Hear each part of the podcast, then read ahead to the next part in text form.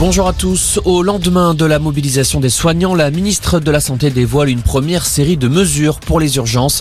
Les heures supplémentaires payées double, les élèves infirmiers immédiatement employables ou encore la possibilité pour les soignants retraités de reprendre leur activité cet été tout en touchant leur pension.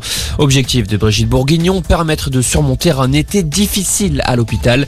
Ces mesures seront complétées par les propositions de l'urgentiste François Braun en charge d'une mission sur ce dossier.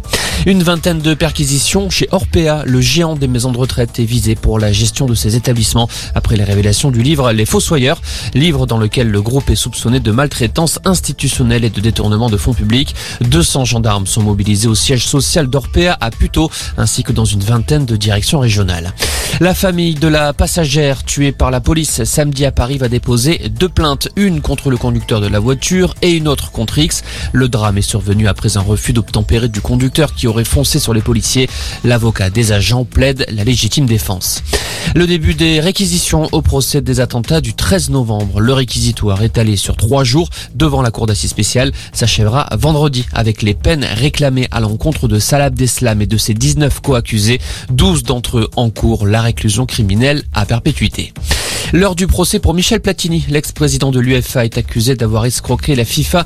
Il comparaît en Suisse aux côtés de l'ancien patron de la FIFA, Seb tous deux jugés pour escroquerie, gestion déloyale et abus de confiance. Michel Platini est soupçonné d'avoir obtenu illégalement, au détriment de la FIFA, un paiement de près de 2 millions d'euros. Et puis le Tour de France 2024 prendra-t-il un accent italien? Selon la Gazzetta dello Sport, le départ de cette édition 2024 sera donné à Florence. Les journalistes italiens annoncent également qu'à cause des JO, pour la première fois de l'histoire, la grande boucle n'arrivera pas à Paris mais à Nice. L'organisateur du Tour de France n'a pas commenté ces informations. Voilà pour l'info, excellent après-midi.